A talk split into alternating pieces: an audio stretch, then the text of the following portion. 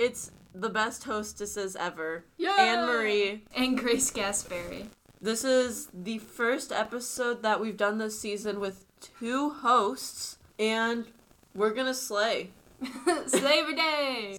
And so the first segment that we have is the Swifties with Laura.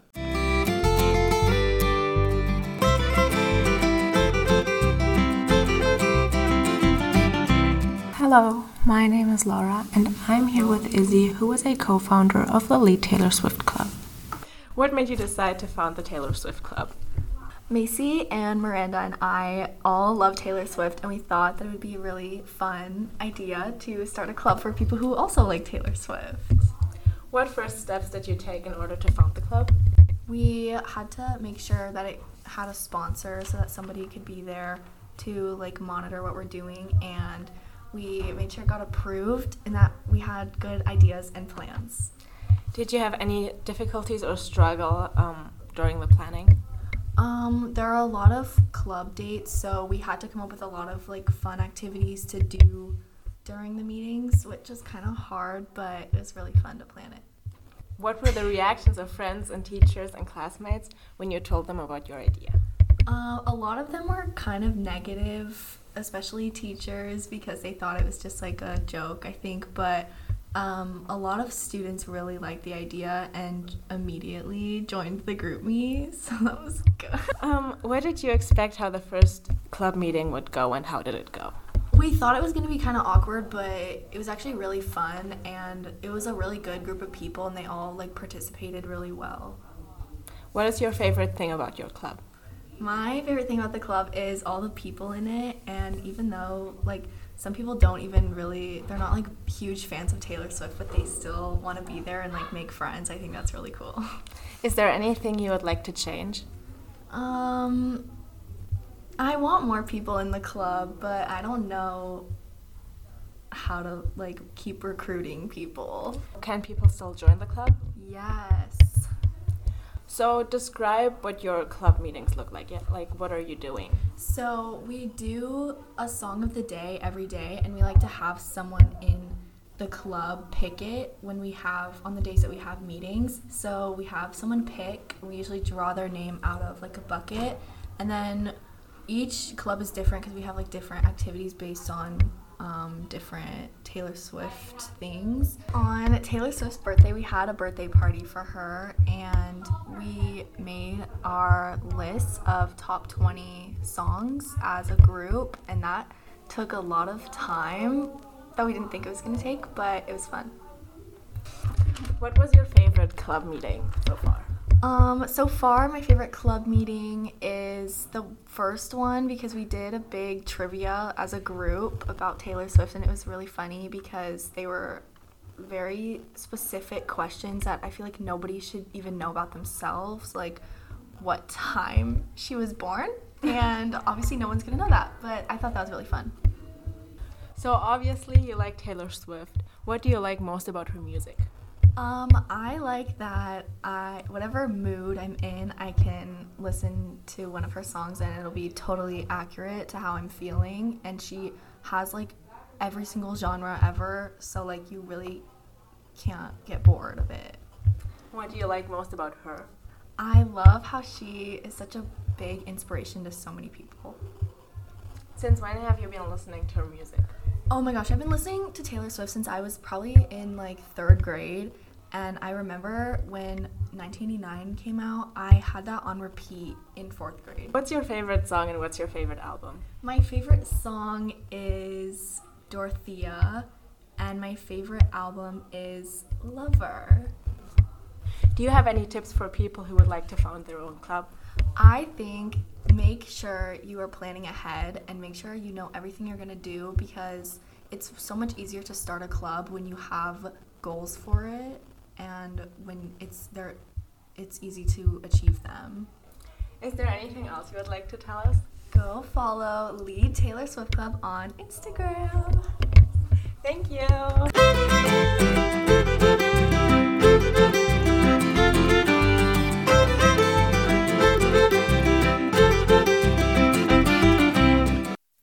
You so much for that Taylor Swift information. I have never been a real big Taylor Swift fan, but for one of your fun activities that you're trying to find for these club dates, I think it would be cool if you made Taylor Swift dolls, like the paper mache ones that are all holding hands, and we could decorate the classrooms with them. And That get- would be amazing to walk into school and just see Taylor Swift hanging up all over the walls. And you could have ones that are like her ex boyfriends with X's on their faces. And for our next segment, it's Netflix rant with Abraham.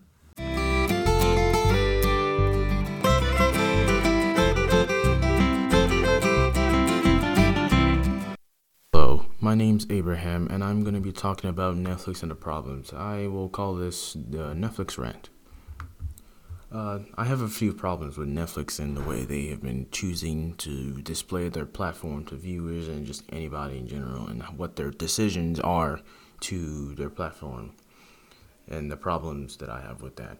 Netflix prices increases, but the quality of their work is poor or average. They put out all these shows and they're just like meh and you, you barely they barely get any views.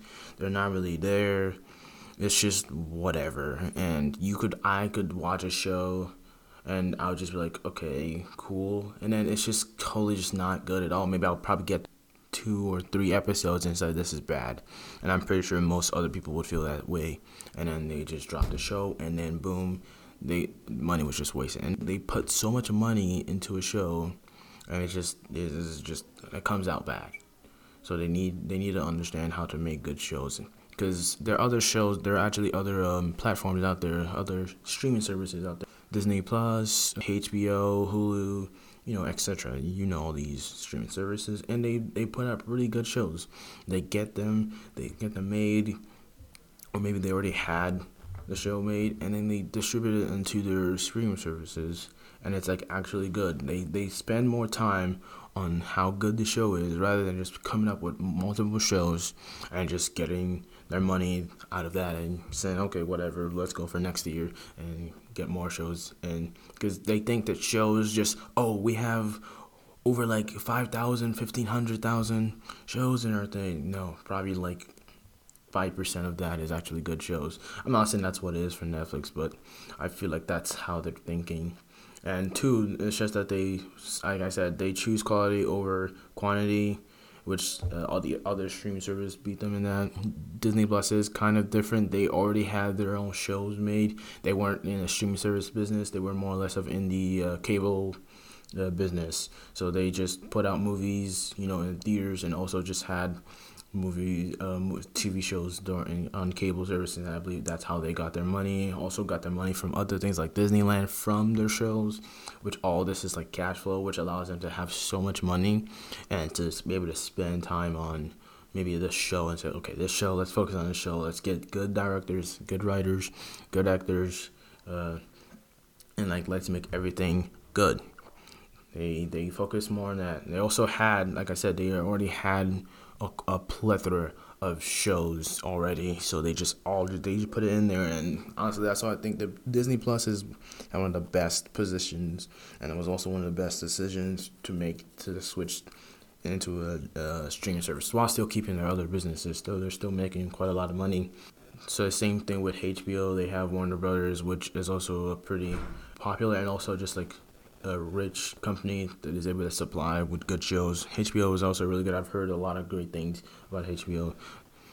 So another thing about Netflix is that they cancel shows that are too good.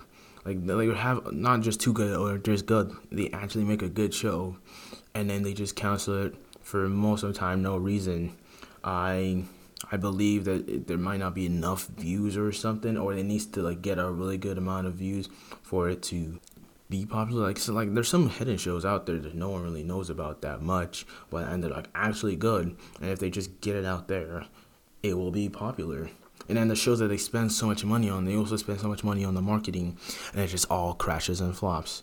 So they need to understand what shows are good. I believe I've heard that they pay people to watch shows and rate them and and to tell them how good it is. So I don't know what that's what's going on in in that uh, direction, but they need to work on it. Most of the good shows that they do have on their platform, they don't fully have. They just have like like like like what I'm saying. Like so before Disney even had their own like streaming services, most of the shows Netflix would have the rights to, to stream it on their platform.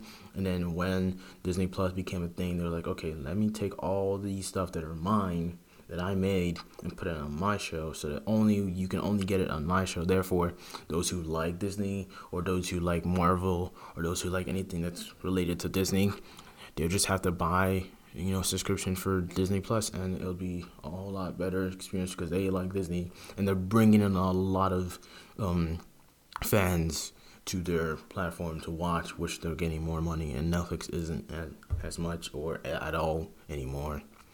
Um, they also don't, like I said, that Disney has a lot of uh, money coming from everywhere other than just the streaming services.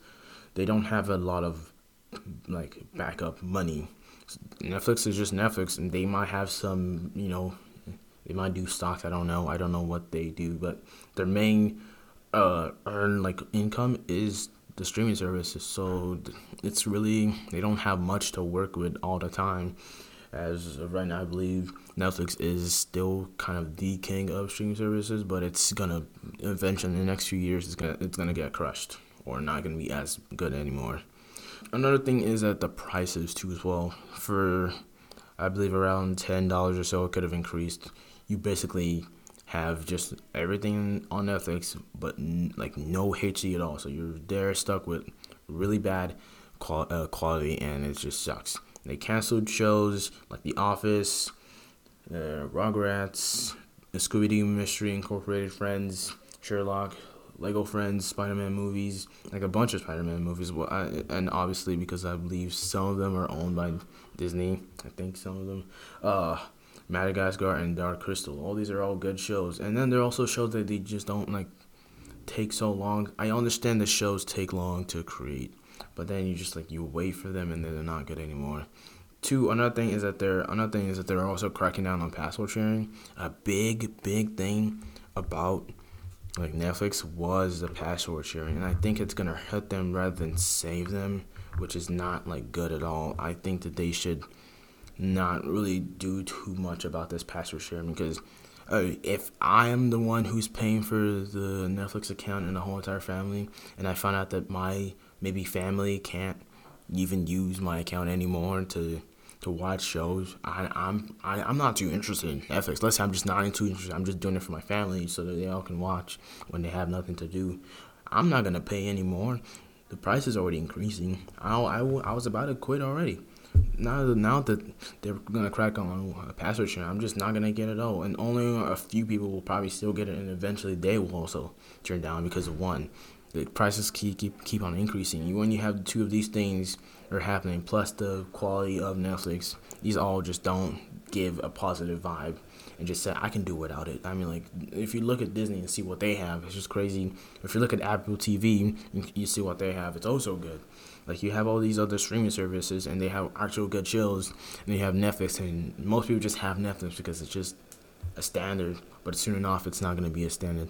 It's just gonna be yeah, Netflix. Who cares? Whatever. Get it over it. I think that this is these are the problems that uh, Netflix have. Uh, this is all also what I've thought about uh, what Netflix, all the problems Netflix have. This is my rant, the Netflix rant. Um, my name is Abraham, and uh, thank you for listening.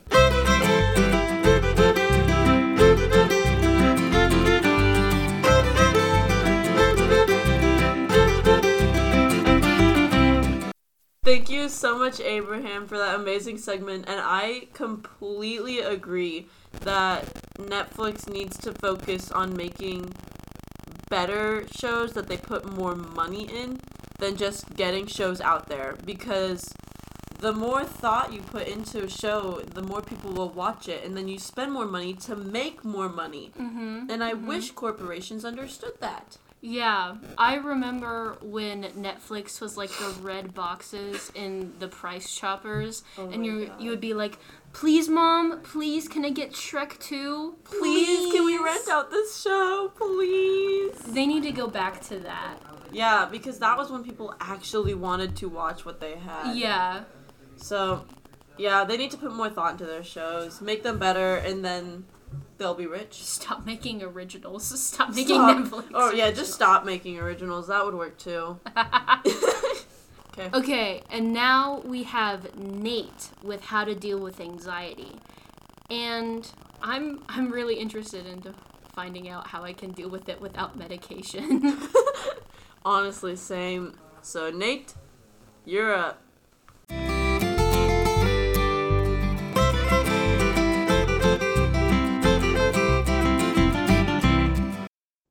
Okay, so with today's audio, we got Miss Mullen.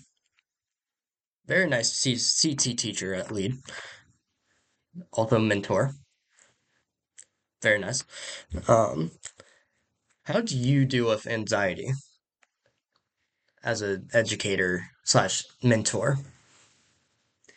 I think that I could actually apply this answer to all areas of life because anxiety definitely affects everything. We all feel nervous and anxious at some points, and it's through being an educator that I've really gained an understanding of what anxiety is and then how to better manage it.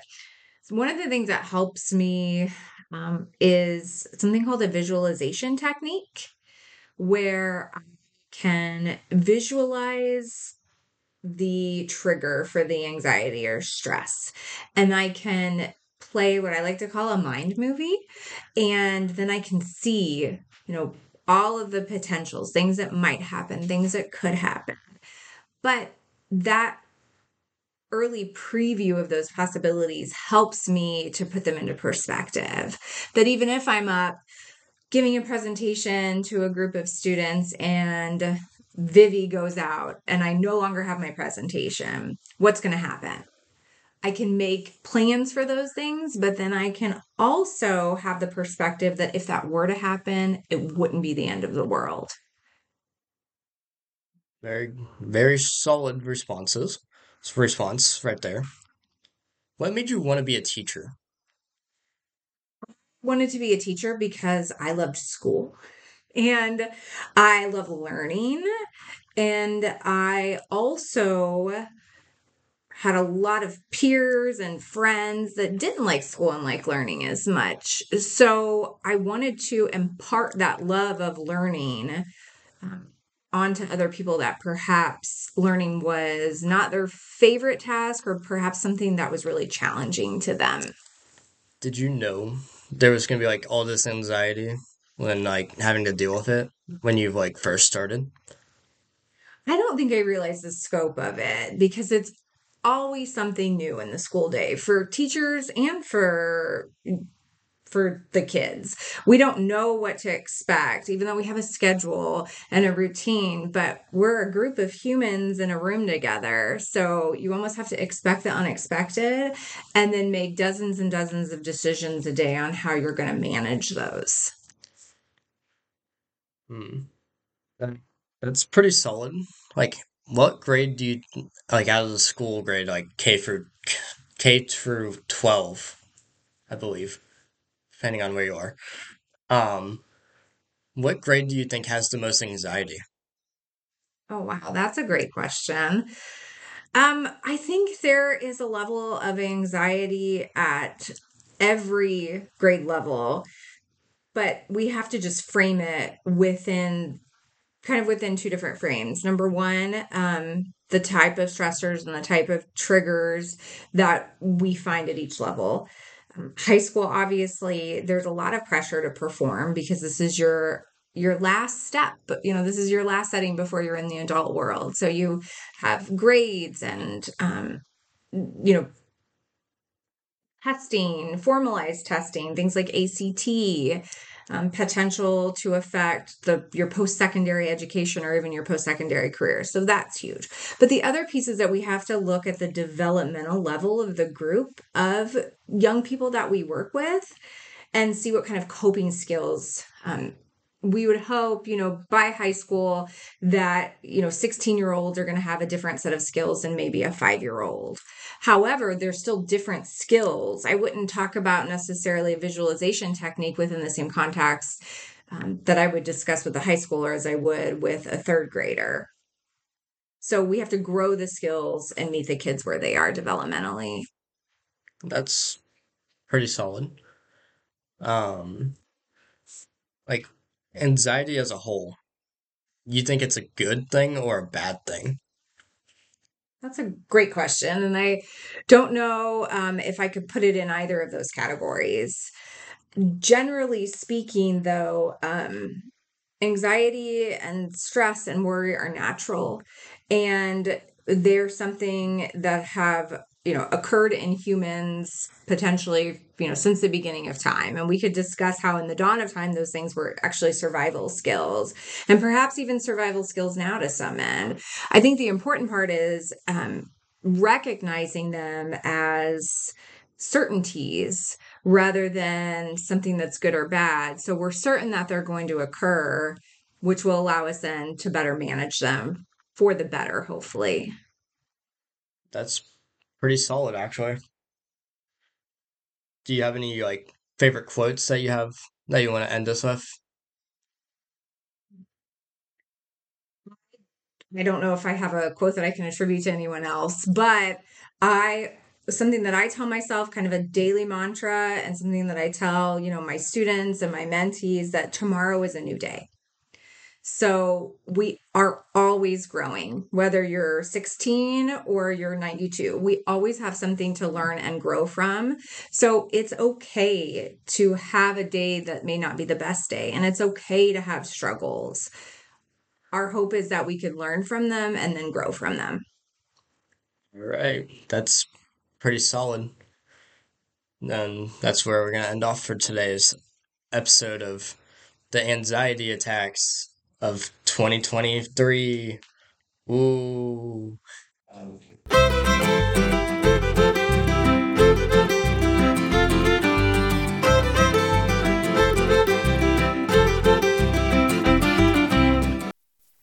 What a very educational segment. Thank you, Miss uh, Mullen. Yes. Miss Mullen. Thank you, Miss Mullen, so much for that information, and I'm sure it will be helpful to all students and mentors. Mm-hmm. Uh, for our final segment of the day, we have a segment ba- made by your favoriteest hostess, Grace Gasperi. She is up next with Touch of the Tism.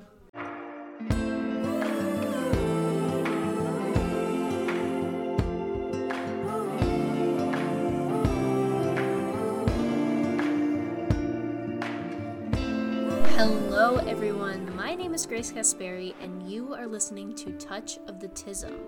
Today, I wanted to talk about a more analytical and scientific topic Asperger's syndrome. So, Asperger's syndrome is characterized by intense, narrow interest, challenges in social communication and interaction, and in people with average or above average IQ, specifically people with no history of language delays, like delays in talking. However, now it is part of the umbrella term of autism in the DSM 5, also known as the most recent edition of the diagnostic criteria. And it is called a level 1 diagnosis, and there are three levels ranging in severity. And I want to delve into why this change was even made. So, a little bit of a rundown on the history of Asperger's. It was created and identified by Hans Asperger. Yeah, what a narcissist for naming an entire disorder after himself. But he was a scientist in the 1930s through the 1980s, and he had a very questionable past. He managed to accommodate himself within the Nazi regime, and he was rewarded for his loyalty and waited for career opportunities to happen. He joined several organizations that were affiliated with the Nazi Party, but I want to specify that he never specifically aligned himself with the Nazi Party itself. He also publicly legitimized race hygiene politics. So, like the entire Holocaust, forced sterilization of other races of people, and he even sterilized on occasion a bunch of children because they were identified to be either of a race that was not, I put this in scare quotes, preferable, or were mentally or physically disabled. And this gets into eugenics, which is rampant at this time. But the doctor's questionable past wasn't the reason that the diagnostic criteria changed. So, the DSM, or the diagnostic criteria, is considered to be a living document, meaning that it changes as we learn more about various mental health issues. Research indicated uh, a while ago that there was little consistency between the way Asperger's applied to each individual diagnoses, and also there was a lack of clarity on the part of school systems and insurance companies about what Asperger's was. Some students with this disorder found it difficult to uh, obtain services like education plans because of just the label that they were given. So it was decided that putting a single label, ASD or Autism Spectrum Disorder, to all students would make it easier and give resources to the people that needed it. So previously, the DSM 5 required impairments in three domains of functioning to receive a diagnosis of autism. That was social impairment, language and communication impairment, and repetitive or restrictive behaviors. And if you think back to my other podcast, that could be the stimming that I talked about, like flapping the hands or tapping the feet, or restrictive behaviors like isolation or even becoming completely mute at times of overstimulation. Currently, the DSM 5 requires only two impairments in domains of functioning to receive a diagnosis of autism, and that is social communication impairment and restricted interests or repetitive behaviors. I was diagnosed with what was previously considered Asperger's syndrome. And so I went to CDT therapy or cognitive dialectic therapy that was specifically given to me with a therapist that also had Asperger's syndrome.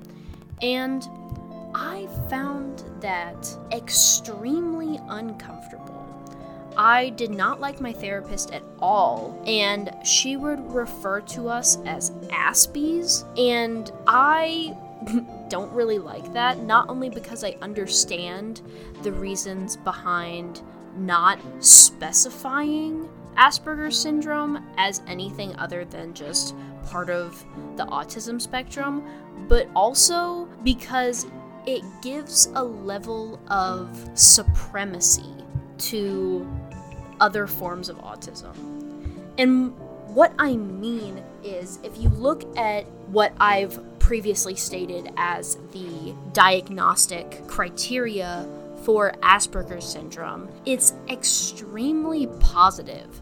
It's like that socially awkward genius. So, when you lump that with autism because of the similarities, and then continuously say Asperger's is different or we are different because we don't struggle as much, then there's this immediate hierarchy in the diagnostic criteria that shouldn't be there. We all don't fit in this society, and rather than putting labels just to define us as we struggle less with all of these things, and so we are better, we are okay, we are able to mask in this society, that takes away from building a community. And that's what we need as people that feel like they've never belonged anywhere and they've never been able to be understood or understand others. We need a community. We need a safe space. Even if you're a self diagnosed introvert, you still need people. We are social animals. I guess that's just my own prerogative. Thank you guys for listening. My name is Grace Gasperi, and this was Touch of the Tism.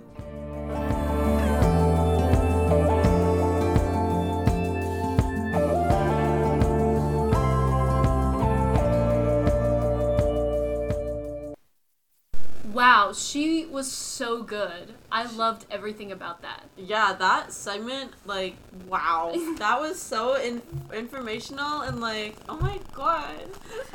She's probably like really pretty too. I bet she has the best fashion sense. Like, transition. Yeah. Woo! This has been an amazing episode, and I am so happy that I was able to host with you today, Grace. Oh my gosh, I love you so much. Oh my gosh. We no, should I love host you. again. We totally should. Um this has been the lead cast with Anne Marie and Grace. Hi. Thank you so much for listening. Bye-bye. Bye.